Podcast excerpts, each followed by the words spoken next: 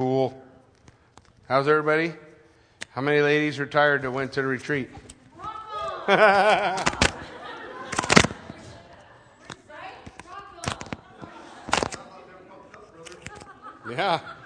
I better be careful. You, it's delirious. They're delirious. If you got your Bibles, open up the book of Isaiah. We're going to be taking a look, uh, just prior to our time of prayer, we'll be taking a look at chapter 34 and 35, God willing. Jackie's willing. We'll see what happens.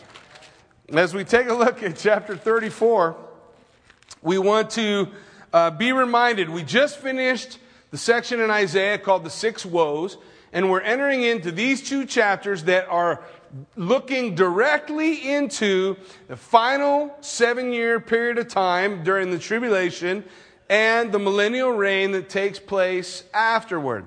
So as we take a look, chapter 34, chapter 35, that's where the focus is in these sections. We're going to see a pretty consistent teaching throughout the scripture, and that is first judgment, then comes glory. First, judgment, then comes glory. Over and over and over again, we see that taking place.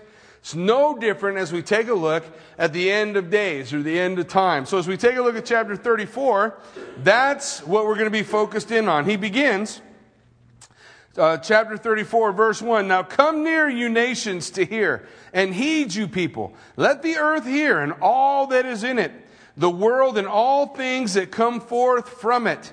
For the indignation of the Lord is against all nations, and his fury against all their armies.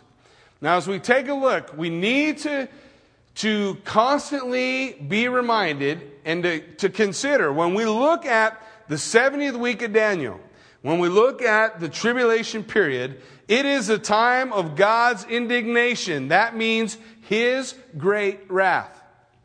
The scripture lays out for you and I that in this world we will have tribulation. The word for tribulation is thlipsis. It means there's going to be pressure. We're going to be pressured. Where does the pressure come from? The structure of the sentence tells us that, this, that, that pressure is coming from the world. The world, the enemy, Satan, the devil. He's going to bring everything he can against us. Our life is not supposed to be a bed of roses. It's going to be a struggle. But that wrath, that indignation, that tribulation source is not God. Let no man say when he is tempted that he is tempted by God or that he is tried by the Lord. When the scripture lays that out, it's that God is not using evil to try to destroy us, but rather God's working in our life good to make us strong, persevere, and endure. But when we look at this time period, this 70 or this 70th week, the seven year period of time, the Bible consistently calls it the time of God's wrath, the time of God's indignation, the time of His vengeance, the time of His recompense. That God is going to bring the world to account for all the things that have been done a, the suffering that his people had gone through. B, all the wrongs that had ever been done to them. And we'll see that as we go through Scripture. So when we look at it, understand we're talking about the indignation of God. This is God's fury, God's wrath. The Bible tells us in the book of Thessalonians, you not, and I are not appointed unto wrath. If you want to take the picture, take the picture like this. We are the bride of Christ, right?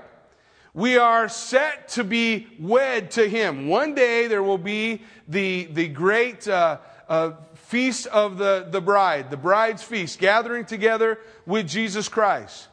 If that bridal feast takes place after the tribulation and you and I are destined to go through the tribulation, then the bride is about to get the snot beat out of her by the groom. That's what the scripture says. It's the indignation of God Jesus Christ pouring out his wrath. If he's pouring out his wrath on his bride, the picture does not, is not the pattern that we see in Scripture not fulfilled. So that pattern, that the, the Lord is going to be pouring out his wrath upon them, the indignation of God. When we see indignation in chapter 34, it's not just a little bit upset, it is his great wrath being poured out.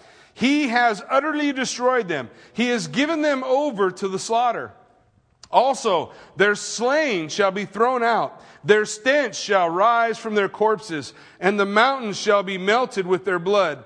All the host of heaven shall be dissolved, and the heavens shall roll up like a scroll. All their loss shall fall down as a leaf falls from the vine, and as a fruit falling from a fig tree. Now, as you read that, it should bring into your mind some rather uh, um, familiar verses because Revelation chapter 6 goes through the same phrase, the same phraseology. When we look at Revelation uh, chapter 6, especially uh, chapter 6, verse 14, what is Revelation chapter 6? It is the, the seven seals being opened at the beginning of the tribulation period. Remember, we see the Antichrist come on the scene, the first seal. We have Antichrist come on the scene. Then we have war, followed by famine and pestilence, death. Four horsemen of the apocalypse. Culminating in a great global earthquake where all the great men are going to hide themselves under the rock and say, What or who can save us from the wrath of the Lamb? The wrath of God poured out on a Christ rejecting world. That's what we're looking at in that time, and Isaiah bears that fruit forward with us. Now, in verse 5, listen, he's going to say, For my sword shall be bathed in heaven. Indeed, it shall come down on Edom. Now, whenever you see Edom, Edom in the scripture is an idiom. Edom was founded by Esau. You guys remember Esau, right? We, we had the twins, Jacob and Esau. You remember there was something the scripture lays out for us that God loved Jacob I have loved, Esau I have hated. What was God's problem with Esau? If you remember, Esau despised his birthright. When the scripture talks about Esau despised his birthright, it doesn't mean he despised the money his dad was going to leave him. That's not the birthright. The birthright of the firstborn son was to be the priest in the family. He was to be the spiritual leader. And when the scripture says Esau despised his birthright, it lays out for us that he was a man of the flesh, focused on the flesh, desiring the fulfillment of the flesh, and he cared nothing for the spirit at all. So Esau founds a, a land known as Edom, and the people as Edomites and as we study on Wednesdays, we go through the book of Numbers, we're going to see the Edomites be synonymous with the enemies of God. Here, when we're speaking prophetically, looking into the future at the end times, when the Lord talks about smiting Edom, it's an idiom for the enemies of God. Those who despise the Spirit and desire fulfillment only in the flesh, which is pointing to, again, Christ's rejecting world that he's going to pour out this wrath. His sword will come down on Edom and on the people of my curse for judgment. Now, the sword of the Lord is filled with blood. And when we look at that, we're, we're seeing all this picture of God's judgment, but he's, he's changing his direction right now. He's talking about his judgment, but then he talks about the sword of the Lord being filled. Literally, it's, it's enriched with blood. It's enriched with blood. You see, the subject is going to change from the judgment of the sword being brought down on the people to the, the sword of the Lord being filled with blood by the sacrifices of his people. Take a look as he goes on. The sword of the Lord is filled with blood. It is made overflowing with fatness. You remember what belonged to the Lord in the sacrifices? We studied in Leviticus the blood and the fat. The blood and the fat. So here he's saying, listen, by the sacrifices of my people, the sword of the Lord is made full. The, the, the, the, the people of God, and who are the people of God here? Who's Isaiah writing to? Israel, nation of Israel. It's probably a good time to talk about a few views and, and where their foundation is. Listen, there are three views, legitimately, they kind of break down in others, but I'll share with you the top three views about the kingdom or the end of days, the, the reign of Jesus Christ as king. There is a millennial view. The millennial view, this is a view that I hold, this is the direction I will come from, uh, in the direction I believe that Scripture teaches, that there will be a literal reign of Christ for a thousand years on the throne of David. Those are all promises that God gave to the nation of Israel and to uh, Abraham and to David that were not, they were unconditional promises. God said, I will do this. Didn't depend on their behavior. So the millennial view believes that God is yet going to fulfill that plan.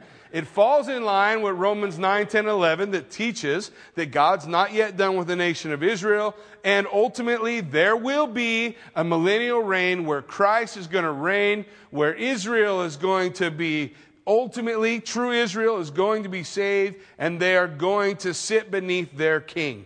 That's what they've been looking forward to, the promises that God's given them. So that is a literal millennial view. Then there's a post-millennial view. The post-millennial view basically teaches that man is going to continue to get better and continue to get better and things are going to, the natural evolution of man until the church, as the church grows and fulfills her role, is going to usher in the kingdom based on how good things get. There's not very many people that hold to that view anymore. There's a, a few, the mainline uh, denominations that, that lean in that direction, but most of them are kind of giving up on the idea that the world's getting better and that it's improving. Okay, so the post millennial view is, is kind of fallen by the wayside. Uh, the one that is really gaining ground these days is a view called amillennialism. Amillennialism, ah, or when you put the A before something, it means no millennium.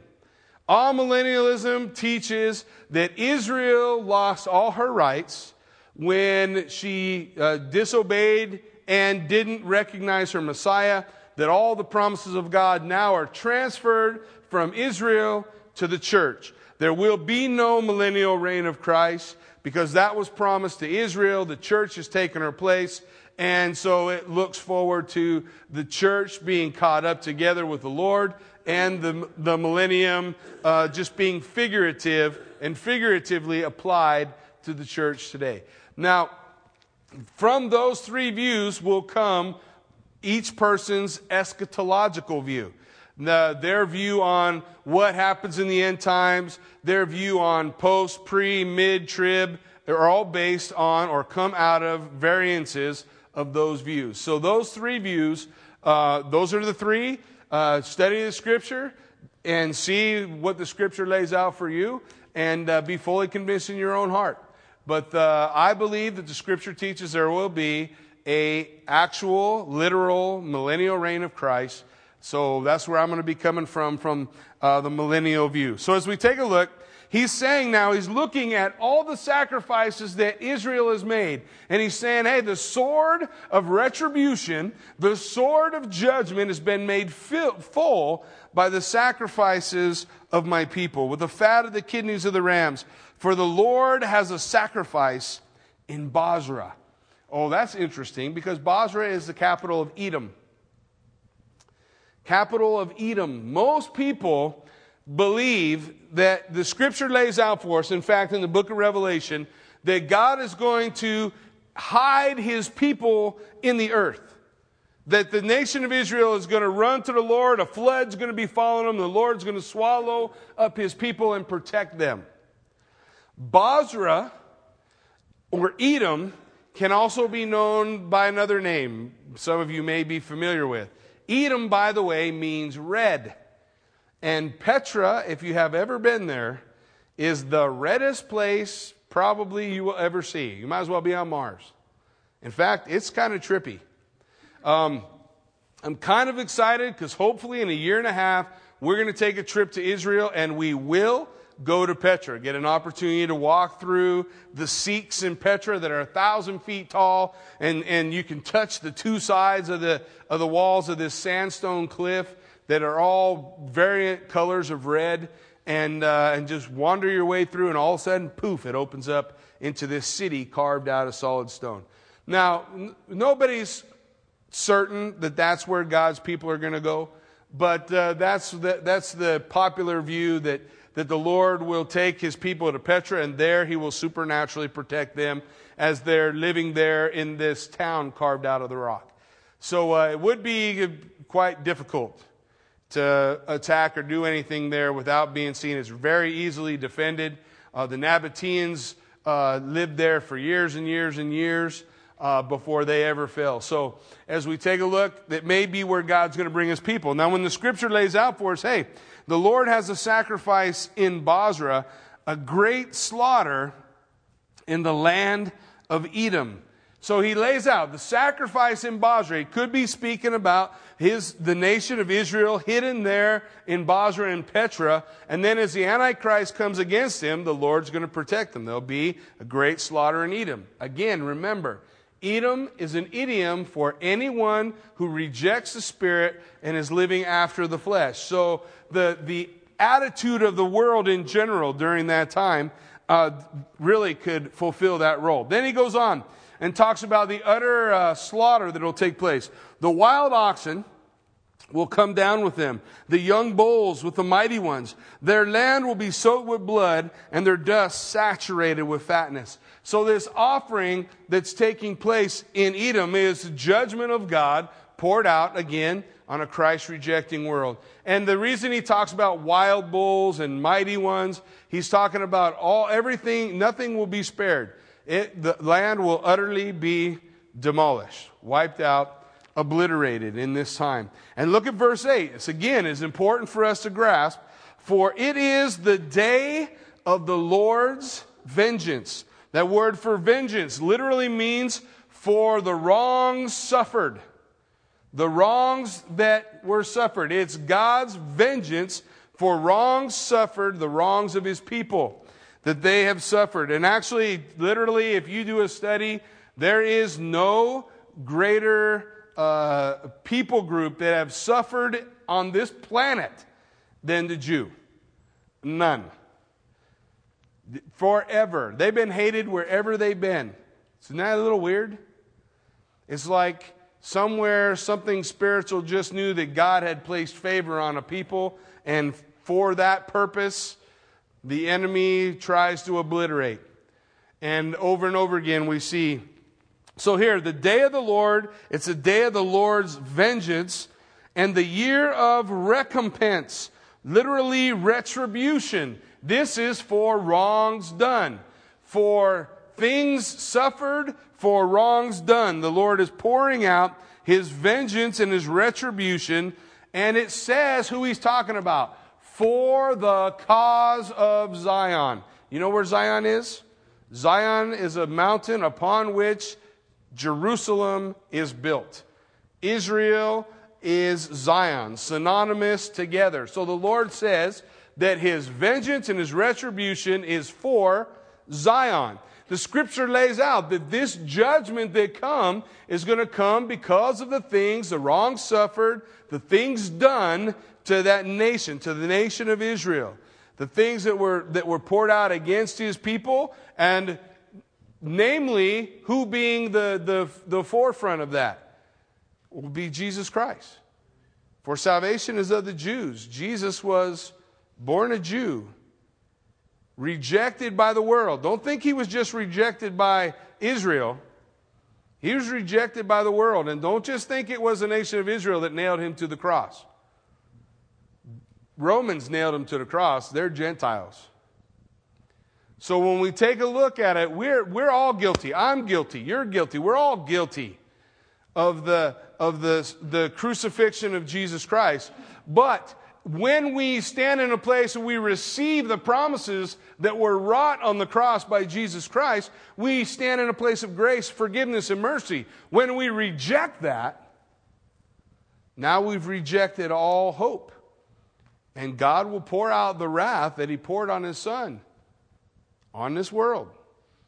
Pouring out that wrath, His vengeance, His recompense. Now look at this. It's interesting, the next couple of verses. Its streams will be turned into pitch, its dust into brimstone. Its land will become burning pitch. It will not be quenched night or day.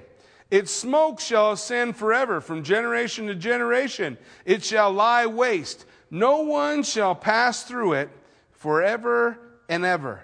Now, when we look at that, it's interesting because until recently, man could look at this and say, that doesn't make any sense. How is that even possible? You guys remember in the war uh, with Iraq when the oil fields started to burn? Now, let me ask you a question. What happens if in the oil fields of Saudi Arabia, Iraq, Iran, somebody sets off a nuke? What happens to all the oil, the pitch, all the stuff that's in the ground? Man, it's going to be one giant, humongous plume of fire the Lord lays out for us in this, in this judgment. Now, it doesn't mean that God's going to require a nuclear, but it's interesting to me when we look and we can see how we can see how that can occur today. There was times in the world you could say, I don't know how that, that has to be a miracle of God. But today, mankind has the power to make that happen on his own, doesn't he? So the Lord says, part of this vengeance, part of this recompense, this fire that will burn. We read about it in the book, again, Revelation, chapter 6 through 19. You want to know what's going to happen in the tribulation period? Chapter 6 through 19 of the book of Revelation covers a seven year period of time, the seven seals, the seven bowls, the seven trumpet judgments, all poured out on a Christ rejecting world. It covers the fullness of the retribution of God chapter 6 to 19. So we take a look here. We, we're seeing highlights of it in verse or in chapter 34. Now in verse 11, but the pelican and the porcupine will possess it, and the owl and the raven will dwell in it. He will stretch out over it the line of confusion and the stones of emptiness. Now I have to pause here because there is some words that appear in this section that appear in only a couple other places in the scripture. One of those being Genesis chapter 1, verse 2. And the world became without form and void. The world became tohu ibohu, without form and void. The exact same phrase we see here the line of confusion and the stones of emptiness. Tohu and bohu. Without form and void. The same kind of a concept. The, the, the poetic uh, language that, that Isaiah is using, he's pointing to the fact that, hey, there's gonna, nobody's going to understand what's going on. It's emptiness, it's fruitfulness, there's nothing of any value. It's just void. Void, like space. There's just nothing there. And that's what he's talking about here. It's going to be like that. Tohu and Bohu. They shall call its nobles to the kingdom, but none shall be there. And all its princes shall, shall come to nothing. So where, when this takes place, there'll be whole nations obliterated, gone, no more. They'll call for leadership, but there will be no leadership to call. And thorns will come up in its palaces, nettles and brambles on its fortresses. It will be a habitation for jackals and a courtyard for ostriches. So whenever the scripture poetically starts to talk about this, it's that the land's just going to return to the wild. The people aren't going to be there anymore. It's obliterated, of no value. Just the wild beasts live there. And then as he talks about that, as he talks about that in verses uh, 14 and 15, all of a sudden he begins to talk about animals that don't even exist. No one in verses 14 and 15 understand the animals that he's talking about there. And there are many teachers who say that what he's talking about in verses 14 and 15 is the demonic activity that's taken place in those places. The, aren't we going to see great demonic activity take place during the tribulation period? Oh, yeah, we're going to see the pit opened up. We're going to see locusts that have a king named Apollyon or, or Abaddon, and that they're going to have the, the, the hair of women and the teeth of lions, the faces of men. I mean, this is going to be weird looking stuff. What, what, what's the pit? The pit is the place where God has locked up, awaiting judgment, the worst of the demons. The absolute worst of the demons he has placed in chains. He lets them loose. Why? Because, hey, you don't want me and you say you want to live life for, for yourself. You want to follow the teachings of the devil? Great, I'll give him to you. Here he is. See how you like him. So when we look at verse 14 and 15, check it out. The wild beasts of the desert shall also meet with the jackals, And the wild goat shall bleat to its companion. Also, the night creature shall rest there. What's a night creature? And find for herself a place of rest. And here the arrow snake will make her nest and lay eggs. The arrow snake, the Hebrew word for arrow snake is lilith. Lilith is traditionally spoken of a some type of female demon uh, in their lore. Okay, I'm not trying to say that there are or aren't female demons. The scripture lays out for us that angels uh, are, are, typically spoken of in the masculine sense and never seen uh, a female angel and sense a demon is a fallen angel. I'm not sure exactly, but I know that they pulled this word from their tradition and it doesn't fit any other animal. Here in this land will be the night creatures. Here in this place will be these demons. And these demons will make their nest and lay eggs and hatch and grow them under her shadow. There's going to be demonic activity like no one can even believe in those last days. Because Satan's last great effort, right?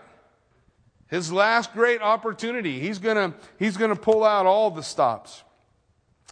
There also shall be hawks gathered, every one with her mate. And in verse 16, now search from the book of the Lord and read, not one of these shall fail. That's God saying, you can count on it, it's going to happen. You can count on it that it will come. Search the book. Not one will lack her mate. When he talks about that, he's saying, he's talking about that it will come to its fulfillment.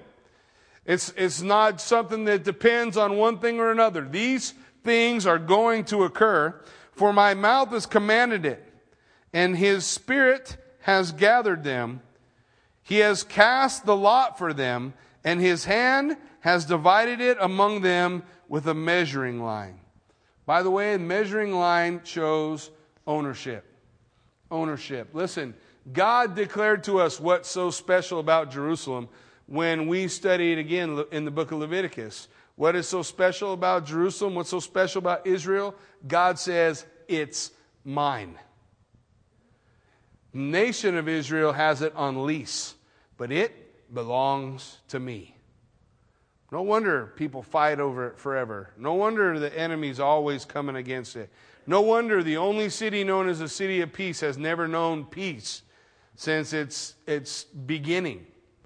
So we take a look. The Lord is showing his ownership. He told this earlier in Isaiah hey, whoever brings a sword against Israel, brings a sword against Jerusalem, brings a sword against me, that's my land. Belongs to me. He lays out his measuring line.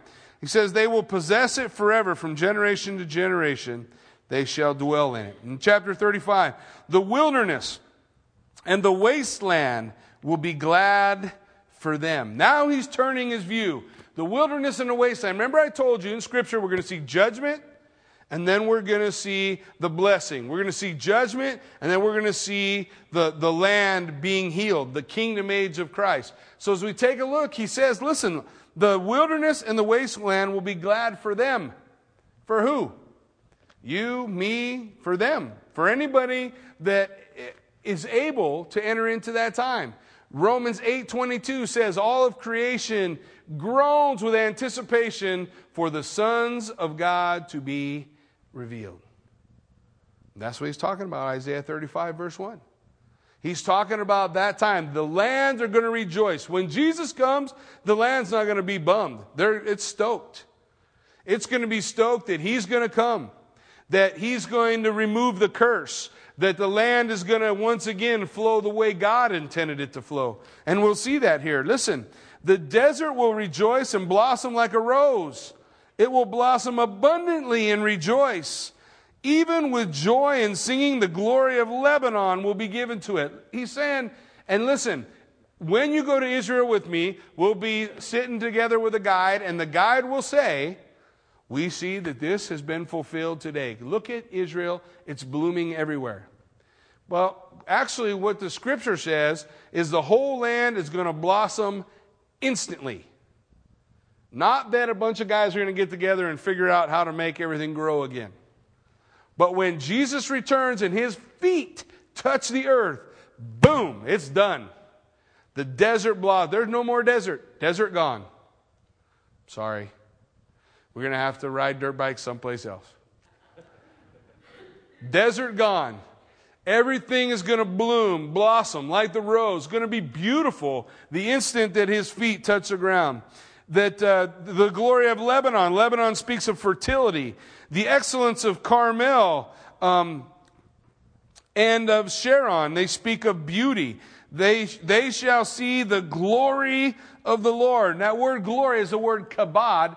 It, it means is his inherent value. The inherent value in God. They'll see his glory. They'll see the value of God. Well, you and I, hopefully we got that worked out.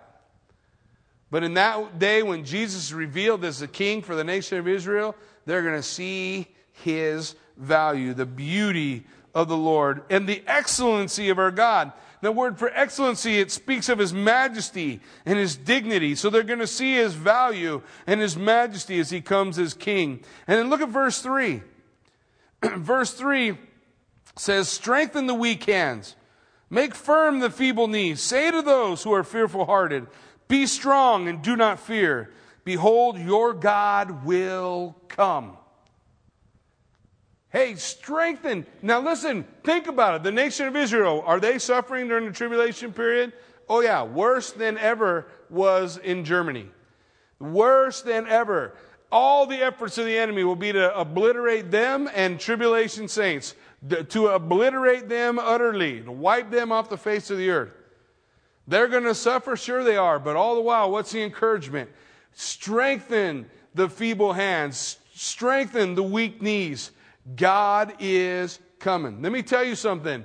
From the moment the tribulation period begins to the end, there is only seven years. Period. That's it. Seven years to the return of Christ. Seven years till his feet touch the ground. So the encouragement that they're given to one another, hey guys, listen, say to the fearful hearted, be strong and do not fear. Behold, your God will come. And how is he coming? With vengeance. With vengeance. People are going to pay a price. When Jesus returns, what's happening in the world? The armies of the Antichrist are going to be gathered together with all the armies of the world, battling against one another the Antichrist's total design or desire is the obliteration of Israel. As he's coming to obliterate Israel, he hears about the kings from the east. He meets them together in the plains of Megiddo in the valley of Armageddon, which, by the way, if you come to Israel, you get to see. I always wondered how all the armies of the world would fit in a valley till I stood on top of Mount Megiddo and looked. 185 miles long, the Jezreel Valley, the, the, the Valley of Armageddon. It's not some little place. It is humongous. Humongous plain. As they're gathered in that place, Jesus returns for vengeance. We'll be with them according to Revelation chapter 19. Every single person agrees on that. We'll return with Christ, but he don't need us. He don't need us. He'll destroy them with the brightness of his coming, with a word from his mouth and he will go through those armies like a hot knife through butter. Gone. The Bible says in the Jezreel Valley that the blood will flow to the horse's bridle. That's deep. That's deep. So, this is the way that God's coming. He's coming with vengeance. He's coming to, to uh, bring recompense uh, with the recompense, uh, recompense of God, and He will come and save you. He's coming to deliver the nation of Israel. He's coming to fulfill the promise He gave to Abraham. He's coming to fulfill the promise that He gave to David, unconditional promises. And what will take place? Then the eyes of the blind will be opened, the ears of the deaf, deaf will be unstopped. The lame will leap like a deer. The, the tongue of the dumb will sing. When we look at the scripture and we know prophetically the scripture is pointing uh, it points to Christ in a dual fulfillment. But what he's saying, when Jesus returns, they're not going to be no more blind, no more deaf, no more lame, no more sickly. That's all over. That's done. In the millennial reign of Christ, that's finished. It's over. There won't be the blind.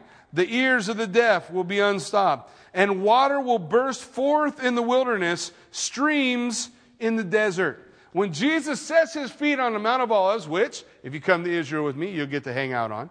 When he puts his feet down on the Mount of Olives, the Mount of Olives is going to split down the middle. Water is going to flow from the Mount of Olives, is going to flow into uh, the, the Mediterranean, and it's going to flow to the Dead Sea. And as soon as that water hits the Dead Sea, the Dead Sea is going to live. Poof. Not going to be a Dead Sea anymore, be a living sea. Water will flow in the desert, streams in the desert. The parched ground will become a pool, and the thirsty land springs of water. In the habitation of jackals, where each lay, there will be grass, reeds, and rushes. They're going to see this entire, the entire world will be changed. And then look at verse 8. There will be a highway, will be there, and a road. It will be called the highway of holiness. Where does it go? Doesn't say. Doesn't say. Goes wherever you need to go. Want to be nice and get directions? Where are you going? So and so. How do I get there? Get on the highway to holiness. It take you there. I mean, really, doesn't the highway to holiness take us wherever we want to go? So the, there will be a highway in that place. And listen, the unclean will not pass over it. It will be for others. Who will it be for? Whoever walks the road, even though he's a fool, will not go astray. What's that mean? No man will have to ask for directions again. we won't ever have to ask. We're good to go. We hit the road, even if we're a fool, we're okay. No lion will be there, nor shall any ravenous beast go upon it. It shall not be found there, but the redeemed will walk there. What did he just say? the redeemed will walk there. Who's the redeemed? Those who have been purchased, bought with a price. The redeemed are going to walk there. The redeemed will walk on the, on the highway to holiness. And the ransomed of the Lord shall return. Where'd they go? They had to go somewhere for them to return, didn't they? The ransomed of the Lord shall return. I'll, I'll leave that for you guys to, to poke around into. And come to Zion with singing, with everlasting joy on their heads. They shall obtain joy and gladness. You know, I love that section of the verse, and this is why. Because so often joy and gladness are just outside our reach. And the Lord says, in that day, they'll obtain it. It's not something to strive for. I have to strive for joy. I have to choose joy. I have to, I have to make a decision that I'm going to I'm going to be joyful in order to experience joy here. But in that place, I'm going to obtain it. It's going to be right there. It's going to be all around us, all over us, basking in the joy of the Lord. And sorrow and sighing will flee away. No more sorrow. And sighing Sighing's that thing that man does whenever he doesn't understand what God's doing.